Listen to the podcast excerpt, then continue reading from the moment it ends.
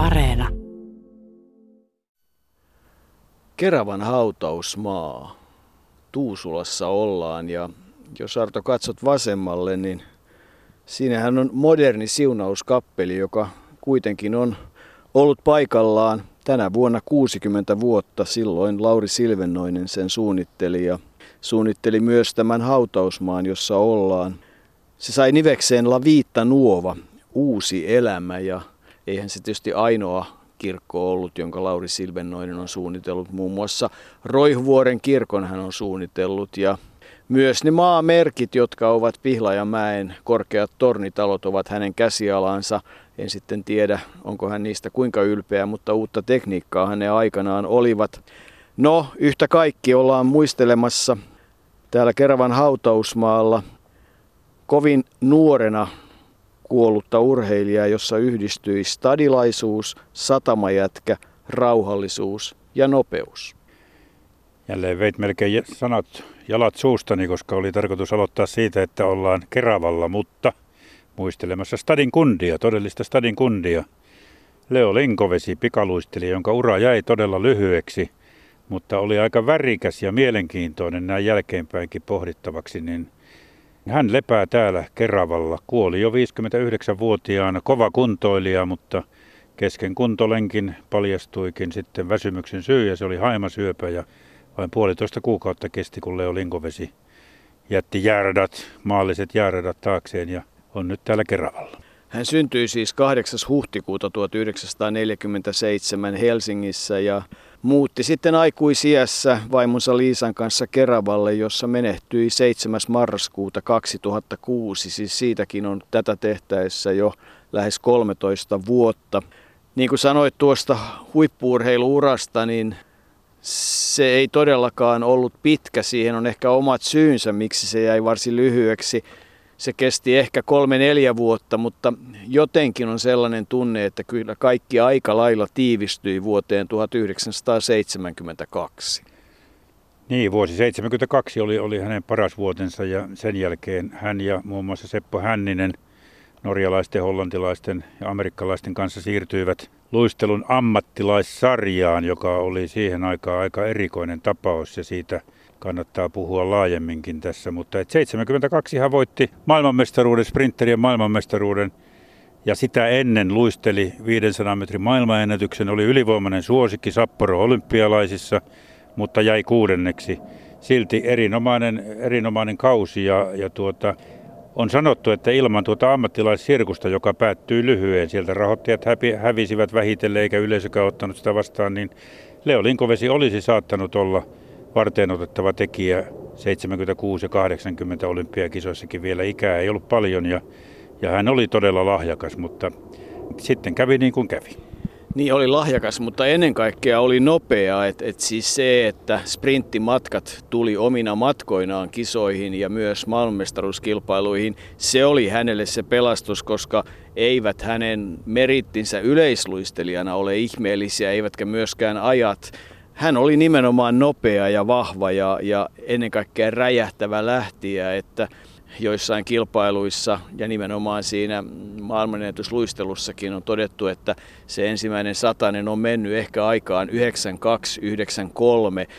Joka tapauksessa hän oli kun tehty sprinteriksi, hyvin lihaksikas, vähän rasvaa, oli luontaisestikin sellainen ja, ja nopea reagoimaan, mutta kun nyt siitä ammattilais sirkuksesta puhuttiin ja se on kuitenkin ollut se iso käänne hänen elämässään myös Seppo Hännisen elämässä, niin, niin onhan se ollut mielenkiintoista tämmöinen kaksinaismoraali siinä vaiheessa, että kun luistelijat pyrkivät tekemään siitä viihteestään ammatin, niin oikeastaan kukaan ei suhtautunut asiaan positiivisesti. Ei luisteluliitto, ei tietenkään kansainvälinen luisteluliitto, ei myöskään kansainvälinen olympiakomitea eikä sen miksi hän nyt haluaisin kuvata Avery Brandagea, mutta oli miten oli puheenjohtajana. Ja, ja mikä mielenkiintoisinta, niin myös yleisö tuntui hylkäävän ammattilaistallin.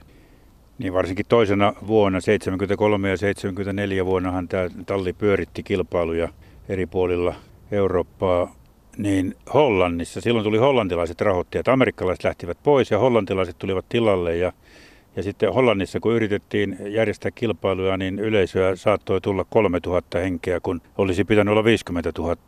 Siinähän oli periaatteessa hyvät palkkiot. Mä ymmärrän sen, minkä takia Leo Linkovesi, joka, joka tykkäsi tavallisesta elämästä, mutta myös autoista. Hän tietysti tarvitsi rahaa saadakseen auto. Auto kiinnosti stadin kundia niin 40 000 sai voitosta ja sitten vähemmän, eli ihan hyviä rahoja, markkoja siihen aikaan, niin, niin tuota, kyllä mä ymmärrän sen, että miksi hän siihen lähti, mutta ei aika ollut kypsä semmoiselle ammattilaisuudelle, joka nyt on aivan normaalia kaikkialla urheilussa. Silloin saatiin kyllä ruskeita kirjekuoria, mutta sitten julkiammattilaisuus, niin se oli paha asia. Niin ja se mikä siinä on mielenkiintoista, niin kyllähän Seppo Hänninen kertoi, että nimenomaan se ensimmäinen vuosi niin kauan kun amerikkalaiset rahoittajat olivat mukana, niin, niin kaikki ne rahat tulivat ja lentoliput tulivat ja majoitukset oli kunnossa ja oli niin kuin hyvä olla. Ja kyllähän Seppo sanoi, että hän niin kuin toisen vuosipalkan sai siitä kilpailemisesta ja ja kyllähän se niin kuin siinä mielessä on ollut ihan merkittävä raha. Sekin on mielenkiintoista, että sopimuksestakin tekemään lennettiin Heathrowhun ja siellä käytiin keskustelut ja toisena vuonna tilanne oli sitten huonompi. Shekkejä tuli, mutta pankki ei ollut kiinnostunut niitä lunastamaan. Ei, siellä ei tainnut hollantilaisrahoittajilla olla kyldeneitä sitten siinä vaiheessa tarpeeksi tukemaan sitä toimintaa ja, ja niinhän se kuivui sitten koko, koko juttu kasaan ja ja valitettavasti siinä sitten kuivui kasaan myös Seppo Hänninenhän lopetti sen jälkeen. Hän oli jo selvästi kuitenkin sen verran vanhempi kuin Leo Linkovesi, mutta Leokin lopetti sitten luistelun tai joutui lopettamaan luistelun kansainvälisesti. Olisi varmasti halunnut vielä luistella amatöörinä, mutta eihän kansainvälistä amatöörilisenssiä hän enää saanut. Ja kotimaan kilpailuissa, missä hän harvoissa oli mukana, niin niistä ei ole juuri tuloksia mainittavaksi. Eli se oli sitten semmoista jäähdyttelyä ja sitten loppui kokonaan koko ura, niin kuin hänen vaimonsakin sanoi, että Leo kun lopetti, niin sitten luistelu loppui todella kokonaan, ei edes lapsille hän luistimia tyrkyttänyt. Niin ja kyllä siinä tietysti oli sitten se, että kansainvälinen luisteluliitto teki kaikkensa, että sarja epäonnistuu. Yhtenä esimerkkinä se, että se stadion, joka luovutettiin ammattilaistallin käyttöön tai rata, niin sillähän ei sitten enää kansainvälisiä kilpailuja sen jälkeen saanut järjestää, että se oli huono homma monessa suhteessa. Olisi nimittäin mielenkiintoista todella pohtia, mikä Leo Linkoveden menestys 76 ja 80 olisi ollut. Sen verran palataan siihen ammattilaistalliin vielä, että ne, jotka pikaluistelua tuntevat, niin, niin olihan siinä kovia nimiä mukana. Eli kyllä silloin kaikki lähestulkoon parhaat sinne lähtivät, eli siellä olivat samassa tallissa muun muassa norjalaiset Roar Grönvold, Björn Tveter, Willy Olsen ja Ivar Eriksen, sitten Hollannista Art Schenk, Kees Verkerk, Jan Bols, Eddie Verheyen, ja jos Valentin ja sekä ruotsalaiset Johnny Höglin, Hasse Börjes ja Uwe Gönig, länsisaksalainen Erhard Keller, Sapporo olympiavoittaja, ja sitten yhdysvaltalaiset Neil Blatchford ja Greg Lyman. Eli todella kova porukka ja kyllähän siellä oli niin kuin huippuurheilijoita mukana, mutta ei se vaan se ammattilaisuus siihen aikaan purru sitten. Ja kun siinä oli niin kuin sanoit niin paljon vastustajia, niin tämmöinen erikoisuus jäi siihen kahteen vuoteen. Ja kyllähän se oli myös niin, että kahdeksan sprinteriä ja kahdeksan yleisluistelijaa siihen sopimukseen värvättiin ja Jouko Salakallekin yritysjohtajalle, teollisuusneuvokselle, joka paljon on meille kertonut tämän ajan luistelusta, niin hänellekin sopimusta tarjottiin, mutta hänelle oli tärkeämpää se, mikä ei ollut tärkeää Leon Linkovedelle, eli opiskelu ja, ja itsensä kehittäminen sillä tavalla. Leo Linkovesi tuli duunari perheestä. Isä Olavi oli satamassa töissä ja osasi myös tuon alkoholin käytön, oli suorastaan juopohko. Sen sijaan äiti Lempi, Mikkelin topakka tyttö, oli tärkeä ja piti liiton kasassa ja, ja kyllä se koti oli olemassa ja siellä Leolla oli hyvä olla. Meilahden kansakoulua hän kävi yhdessä Jouko Salakan kanssa ja se Meilahden kansakoulu on ollut siinä mielessä tärkeää, että siellä hän sai opettajalta ensimmäiset käytetyt pikaluistimet ja siitä alkoi se luisteluharrastus ja siellä hän myös koulun kilpailuissa ensimmäiset voittonsa nappasi yleisluistelijanahan Leo Linkovesi ei menestynyt. Ei ole mitään suuria saavutuksia siltä ajalta, että kaikki viittasi siihen, kyvyt viittasivat siihen sprinteriin ja sitten kun sprintereille tuli omat matkat, niin siinä vaiheessa hänen huippuurheiluuransa uransa vasta alkoi. Jouko Salakka todella tunnettu yritysjohtaja, niin hän oli sekä koulukaveri että sitten luistelukaveri ja oli paljon tekemisissä Leksan kanssa, niin kuin hän itse sanoi. Leksa oli siis tuo lempinimi Leo Linkovedelle. Salakka on korostanut aina sitä, että Leo Linkovesi oli reilu kaveri. Vaikka oli stadin kundi, hän ei ollut semmoinen diiva eikä ylpeä, vaan reilu sanan täydessä merkityksessä, mitä se suomen kielessä todella tarkoittaakin. niin kuin Salakka sanoi, niin perusasiat, niin kuin asunto ja auto sekä naimisiin menot olivat tärkeitä jo nuoresta. Ja kerran ainoastaan hän muistaa Leksan suuttuneen hänelle, kun jossain saunalauteella hän oli sitten kuitenkin siinä vaiheessa, kun Leksa oli jo tavallaan maailmantähti, oli voittanut sprinterien maailmanmestaruuden ja muuta, niin puhunut, että kun olet tuollainen maailmantähti, niin kannattaisi nyt sitten vähän tavoitella jotain suurempiakin asioita. Ja silloin Leksa oli vähän suutahtanut ja todennut, että jokainen tekee omat valintansa. Jouko Salakkahan siinä kai korosti myös sitä, että kun hänen mielestään Leksa oli fiksu kaveri, että olisi ollut niin kuin sillä Alain Delonin ulkomuodolla ja muulla olisi ollut mahdollisuus mennä vaikka kuinka pitkälle, mutta että kyllähän meidän tässäkin ohjelmassa pitää Jyväskylään mennä ja nyt kovasti kiinnostaa, kun Leksa oli sinun ikätovereitasi, että mitä teitte sille Datsun Bluebirdille siellä Jyväskylällä, kun pojat olivat matkalla Karstulaa ja olivat syömässä Jyväskylässä. Autoa mentiin vähän tönimään, olitko paikalla? Ei, mulla oli varmaan just se jengi vapaa silloin, mä tiedän kyllä suunnilleen mistä se jengi on ehkä, ehkä kotoisin, mutta että Leksa selvitti senkin aika hienosti siinä. Ensimmäinen potkia kyllä oli nopeasti nujerrettu ja muut ottivat jo vähän etäisyyttä ja sekin tutkittiin, että tuliko siihen naarmuja. Eli eihän, eihän sitä semmoista täydellistä nujakkaa sitä halunnut ryhtyä tekemään. Vahva mies oli, että varmaan siinä Jyväskylän pojat olisivat jääneet toiseksi, mutta että hän selvitti senkin tilanteen hienosti olemalla stadinkundi, erilainen stadinkundi kuin mitä ehkä Jyväskylässäkin oli totuttu. Ja se kaikkihan alkoi siitä, että kun siihen aikaan oli Helsingissä A- tai B-rekkarit, niin totta kai sitä katsottiin, että jaha, sitä stadista tullaan tänne leuhkimaan ja viemään ties mitä. Niin, niin, morsiamme oli kovassa valvonnassa siihen aikaan todennäköisesti. No, oli miten oli. Leon Morsian oli Liisa ja he tapasivat vuonna 70 Keimolan juhannustansseissa. Liisa oli silloin 18-vuotias ja heidät vihittiin vuonna 72, johon vuoteen kyllä kohta mennään oikein tiiviisti. Kaksi lastahan siitä liitosta syntyi ja ja se, mikä tuntui hyvältä, kun Liisa meille kertoi, että, että Leo oli todella koti-ihminen, viihtyi kotona, oli vaatimaton, pyöräili paljon, marjasti. Ja jos pöydälle sattui lihapullia ennen kuin ne ehdittiin kastikkeeseen laittaa, niin ne menivät. Leksa tykkäsi reilusta kotiruuasta, teki sen koko uransa siellä satamassa, jossa sitten kyllä eteni hyvin ja, ja oli varmasti hyvä työntekijä. Ei voin kuvitella, että näillä luonteenkuvauksilla hänestä pidettiin. Mutta mennäänkö Davosiin ja kahdeksanteen päivään tammikuuta vuonna 1972? Tai lähdetään vähän kauempaa, että siitä, siitä millä, ketkä olivat niin kuin Leo Linkovettä no, nostamassa huipulle. Neljä vuotta vanhempi Seppo Hänninen tietysti oli esimerkkinä erinomainen. Silloin kun sprinterit tulivat, niin Hänninen luisteli jatkuvalla syötöllä Suomen ennätyksiä ja, ja oli todella, alkoi olla tunnettu. Ja sitten Keijo Tapiovaara, joka vuonna 1997, kun Linkovesi täytti 50 vuotta, niin antoi, tai oli mukana Helsingin Sanomien jutussa, niin Tapiovaara silloin sanoi, että, että kun Leo tuli joukkoon sinne Helsingin luistinkiitäjiin, niin niin nopeita jalkoja en ollut aikaisemmin nähnyt kenellekään. Ja sitten aika tavalla kuvaavaa on myös että ei ihme, että pää ei aina pysynyt vauhdissa mukana, vaikka hän useammin kaatui, kun pysyi pystyssä, mutta lähti aina uuteen yritykseen. Ja sitten Pentti Peltoperä oli se, joka Seppo Hännisenkin mukaan opetti varsinaisesti sitten tekniikkaa ja hänen merkityksensä on ollut erityisen suuri. Ja sitten jo 71 Intsellissä Leo Linkovesi luisteli MM-kisossa jo kahdeksanneksi. Silloin oli Erhard Keller voitti ennen ruotsalaista Uwe Königiä ja hollantilaista Art Schenkiä, mutta kymmenkunta kovaa miestä jäi taakse ja siitä Leo Linkovesi sai sitten se innostuksen, jolla Davosin, sanotaan nyt sitten vaikka ainakin monille luistelijoille tuommoinen pieni ihme oli mahdollinen.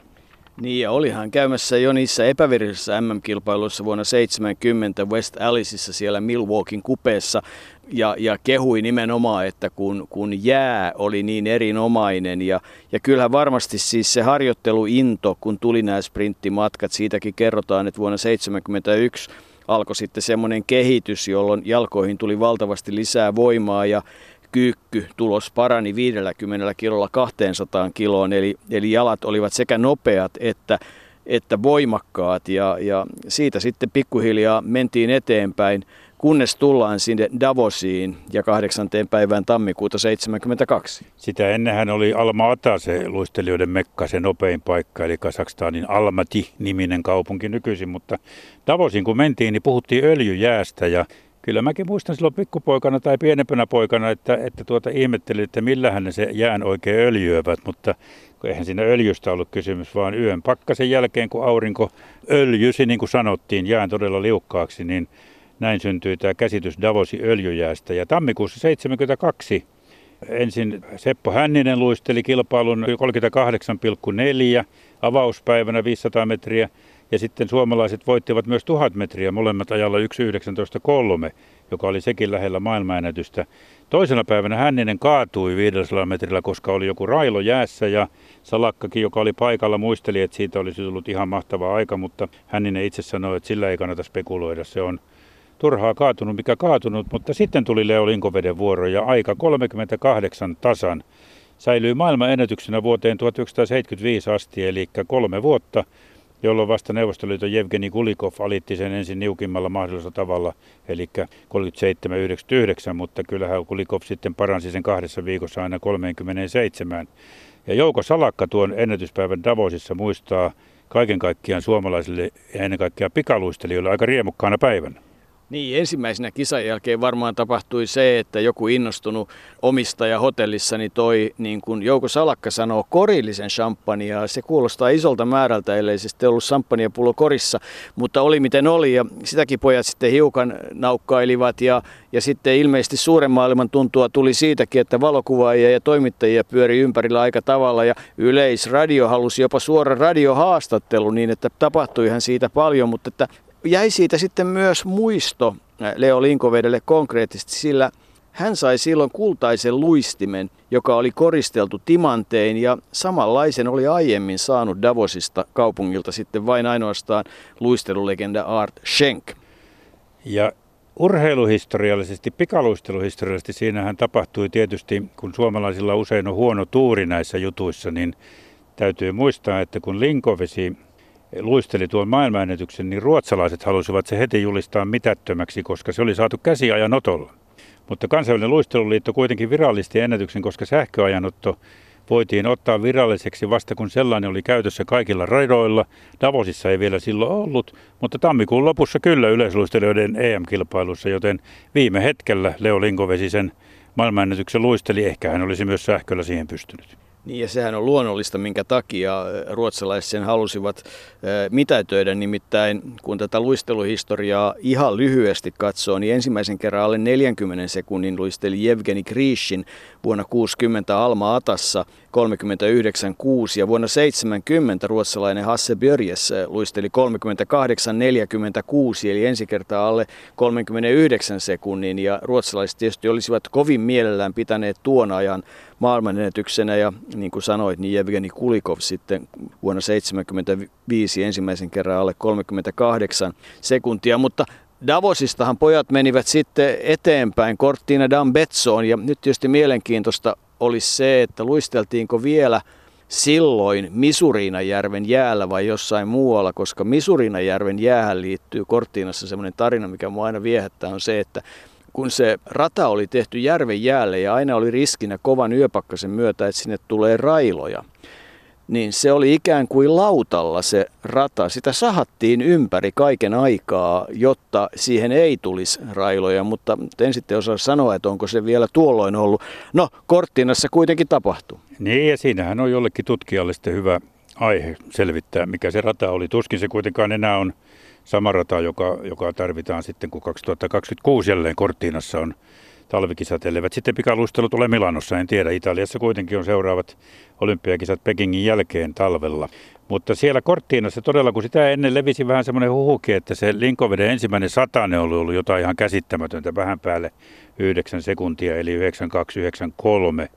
Ja tuota, Korttiinassa oli sitten, niin kuin Jouko Salakka sanoi, oli toimittajia ja lehtikuvaajia niin perkeleesti vastassa ja tuota, se oli tietysti pikaluistelijoille yhtä juhlaa tai ainakin ihmetyksen aihetta. Ja siellähän Linkovesi, kun oli nähnyt tämän suosion, uuden, uuden omituisen suosion, niin päätti, että nyt laitetaan niille sellainen satane, että saavat jätkät kuvata ihan rauhassa. Ja sataisen jälkeen Leksa ei sitten kurvissa saanutkaan ensimmäistä askeltaa ollenkaan vinoa ja meni kuin lumilinko hankeen, että se oli se satanen, mutta saivathan kuvaajat siitä varmaan jonkunnäköisiä otoksia.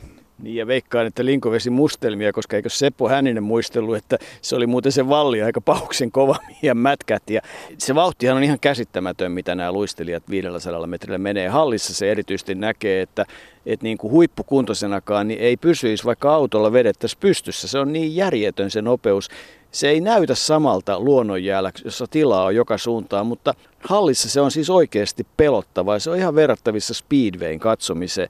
No sieltähän mentiin sitten Sapporoon ja se on kyllä mysteeri tarina kaiken kaikkiaan, koska Leo Linkovesi oli siis selvästi kunnossa ja, ja Seppo Hänninen sitä muisteli, että että vielä ennen kisojen alkua oli tämmöiset harjoituskilpailut ja sää oli ihan kauhea ja tuulta ja ties mitä myrskyä.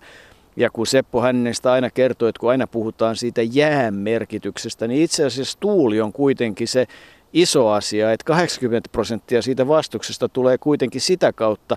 Niin, niin Leo Linkovesi oli kovassa vauhdissa ja selvästi nopein, mutta sitten kun on itse kisatapahtuma, niin hän oli sitten kisoissa kuudes, Seppo Hänninen viides ja ilmeisesti se ei Leo Linkovedellä ollut kauhea pettymys, mutta varmaan suomalaisille niihin odotuksiin nähdään aika moinenkin pettymys. Joukossa Lakan mukaan odotukset oli ihan pilvissä. Hän itse oli 1500 metrillä vasta 17, joka sekin oli pettymys. Mutta tuo tosiaan se koeluistelu silloin myrskyssä, niin kuin sanoit, niin silloin Linkoveden aika oli jotain vähän päälle 39 sekuntia, kaikki muut vetivät päälle 40. Ja ilmeisesti Linkovesi kuitenkin sitten jossain sisimmässä oletti, että kyllähän hän nyt tämä homma hoitaa, että hän on niin selvästi muita nopeampi. Ja Salakka muisteli, että on muistellut, että Leksa oli silloin ennen kilpailua vähän sen näköinen, että voihan nenä tällä on helppo vetäistä himaan tämä kisa, että kilpailujännitys saattoi siinä samalla laueta. Ja niinhän siinä kävi, että jo ensimmäinen suora oli raskas ja vaikea ja Leksa jäi kuudenneksi. Leksa ei siitä kuudetta sijaa sitten mitenkään moittinut, mutta hän oli tuollainen, joka piti nämä sisimmät asiat kyllä itsellään. Ei hän, ei hän omaa sisintään kovinkaan paljon purkanut edes ystävilleen. Ei, ja kun miettii siis asiaa vielä niin, että Erhard Kellerin länsisaksalaisen kaksinkertaisen olympiavoittajan voittoaika oli 39.44 ja väliin mahtuu useampi kaveri. Seppo Hänninen juisteli 40.12 ja Leo Linkovesi 40.14 ja kun Leo Linkovesi vuosina 71-72 luisteli 24 kertaa 500 metriä alle 40 sekunnin, niin onhan tämä niin kuin jollain lailla mystinen juttu, mutta et voiko siinä tulla se inhimillisyys, että oli huono päivä ja vähän jännitti ja, ja, ja niin se sitten vaan kävi. No niin, siinä sitten kävi, mutta sen jälkeen sitten kuitenkin Eskistuunassa maailmestaruuskilpailussa Linkoveden nopeus oli edelleen kohdallaan. No sieltä puuttui Erhard Keller, joka oli Sapporossa joutunut odottamaan kolme päivää ja päästäkseen pois sieltä ja hermostui ja loukkaantui siitä ja totesi, että ei osallistu MM-kisoihin, koska minun tasoisellani luistelijalla ei ole varaa lähteä häviämään, oli hänen, hänen tuota selityksensä. Mutta Linkovesi voitti kuitenkin selvästi molemmat 500 metriset Eskilstuunassa ja muut neljä Sapporossa edellä olleet hävisivät molemmilla kerroilla.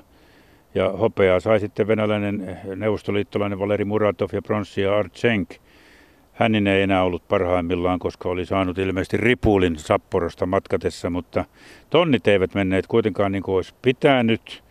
Mutta sitten kaiken lisäksi vielä Yleisradion vanha kollika Juha Jokinen, siihen aikaan oli todella vaikea laskea jo niitä pisteitä, sitten ei niitä tullut monitorille niin kuin nykyisellään on helppoa siitä katsoa, vaan Jokinen jotenkin laski ne pisteet väärin ja ja tuota, kun tonnin aika puolitettiin ja siitä tulivat pisteet, niin Jokinen oli todennut lähetykseen, että aika ei riitä. Linkovedeltä meni maailmanmestaruus sivusuun ja sitten loppui lähetys.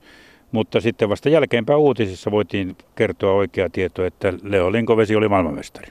Kurja juttu monellakin tavalla, koska tämmöinen inhimillinen virhe, joka sinulle ja minulle voi sattua ihan hyvin samassa tilanteessa, niin, niin tota, se kohdistui nyt sitten Juha Jokiseen, jolle se oli tietysti kova paikka. Hän ehti todella julistaa Valeri Muratovin voittajaksi, mutta sellaista se on. Ei vaan voi yhtään mitään ja lähetys oli todella loppumassa. No, yhtä kaikki, silloin Leo Linkovedestä tuli siis sprintereiden maailmanmestari ja se oli tietysti kova meriitti ja se noteerattiin isosti ja muistan, että niitä kilpailuita kyllä tiukasti katsottiin, mutta se ei se riittänyt. Sinä vuonna oli sitten esimerkiksi parhaat urheilijat äänestys, niin mahtoko olla niin, että Leo Linkovetta tuskin edes noteerattiin niissä. Vire Vasala, Kajosmaa ja Jarno Saarinen olivat ne, jotka korkeimmat noteeraukset silloin saivat. Mutta sittenhän alkoikin se ammattilaiskausi, josta puhuttiin jo tuossa alussa aika tavalla ja se kesti, minkä kesti pari vuotta ja sen jälkeen oli kyllä luisteluura ohi, mutta elämä sitten jatkui ja Kyllä Leo eteni satamassa varastomiehestä sitten aina satamavalvojaksi ja työ oli hänelle tärkeää. Ja vuorotyö sopi koko uran ajan siihen harjoitteluun ja kilpailemiseen. Hän todella aloitti siellä satamassa jo 16-17-vuotiaana, eli ehti tehdä siellä pitkä ja merkittävän uran. Ja niin kuin tuossa taisin sanoa, niin kyllä mä edelleen olen sitä mieltä, että Leo Linkoveden luonteella varustettu ihminen, joka oli vahva ja säntillinen ja rauhallinen eikä tehnyt itsestään numerosta, niin kyllä se reilu ja rehti kaveri sopi siihen ympäristöön. Ja kyllä täytyy sanoa se, en tiedä tuliko se jo tuossa edellä esille, mutta että jos puhutaan ammattilaisuudesta, ammattilaisurheilusta, 5-6 kilpailua vuodessa ja palkintojakin tuli, ensimmäisenä vuonna tuli rahaa, toisena vuonna tuli katteettomia sekkejä. Mutta joka kerta, joka ainoan kilpailun jälkeen Leo Linkovesi jatkoi töitä satamassa. Hän meni satamaan töihin. Ei hän ollut sellainen ammattilainen, joka, joka sitten niin kuin eläisi sillä glorialla, että olen ammattilaisurheilija, vaan hän meni satamaan töihin ja teki siellä sen aina sen yhden vuoron ja kaksi oli vapaata, kävi lenkillä, oli kova kuntourheilija. Se oli hänen tapansa elää. Ei, hän, hän ei missään vaiheessa hänellä ei noussut päähän, niin kuin sanotaan. Me palaamme vielä hetkeksi Ruotsin Eskilstuunaan, missä Voitto Raatikainen jäljitti mikrofoneineen Leo Linkoveden, joka saavutti tänään maailmanmestaruuden sprinterien mestaruusluisteluissa. Uunituore maailmanmestari seisoo Seppele Olalaan pukuhuoneessa haastattelijoita on ollut idästä ja lännestä. Väsyttääkö yhtään? No ei, tässä on vielä väsytä.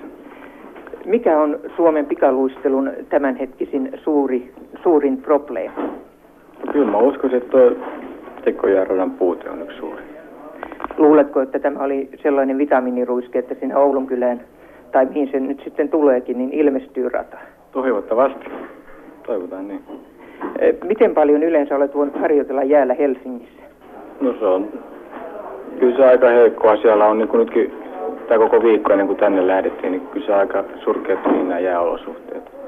Se oli lämmin keli. Kotona odottaa morsian ja perhe. Utelijat kyselevät täällä, koska aiot avioitua. No, siitä ei ole tietoa vielä. Ja mitä aiot tehdä tänä iltana? En tiedä. Saa nähdä. Koska palaat Helsinkiin? No tiistaina olisi tarkoitus palata. Ja alkaako silloin normaali työsi? No se riippuu aivan siitä, tuleeko tuonne lähettyä Intseliä. Intsel on ilmeisesti sellainen harjoituskeskus, jonkalaista mekin kaipaisimme. No kyllä joo, se on tosiaan. Siellä on aina hyvät jää. Koska aiot palata töihin? No, SMien jälkeen. Ja ehkä tässä väliin tulee käytyä sitten. Tuntuuko hyvältä lopettaa välillä kilpaileminen ja palata arkeen. No joo, kyllä se, kyllä se mukava tuntuu välillä vähän huilla. Leo Linkoveden ihan viimeisistä vuosista on kovin vähän tietoa sen lisäksi, mitä Liisa Vaimo kertoi. Että hän eli sitä satamaa ja teki töitä, kävi pyöräilemässä, kävi marjassa, oli kotona, viihtyi kotona. Seppo Hänninen ja Jouko Salakka sanoivat, että yhteys oli ja kavereita tavallaan oltiin, mutta että kovin vähän oli niitä yhteisiä kohtaamisia. Et Seppokin taisi sanoa, että kävikö sitten Leo kerran perheineen Outokummussa ja ei, eivät ne tapaamiset muidenkaan kanssa ollut. Eihän varmasti erakoitunut, mutta hän halusi elää sitä omaa elämänsä omalla tavallaan tyytyväisenä siitä, että hänellä oli työ, oli rahaa, oli perhe, oli koti. Eli kaikki ne asiat, joita hän lähti silloin nuorena poikana sieltä suolta tavoittelemaan. Ja ennen vuotta 2006, niin kuin Liisa Vaimo on sanonut, että Leo oli täysin terve mies. Ei ollut koskaan pois töistä, söi terveellisesti, kuntoili. Yli tuhat kilometriä oli polkenut silloin 2006, kun tuli viimeisen kerran lenkiltä Porvoosta ja ihmetteli, miten kunto vaan laskee, vaikka paljon pyöräilee. Ja diagnoosina oli haimasyöpä ja puolitoista kuukautta siitä Leo Linkaveden maallinen urheilu ja maallinen olo päättyi. Se oli aika nopea lähtö nopealle miehelle. Kyllä, ja tuo pieni harmaa kivi tuossa vieressä ja nuo kesäkukat ja siinä se musta teksti Linkovesi Leo Ensio. Vaatimaton, tyylikäs, rauhallinen, niin kuin Leo Linkovesi.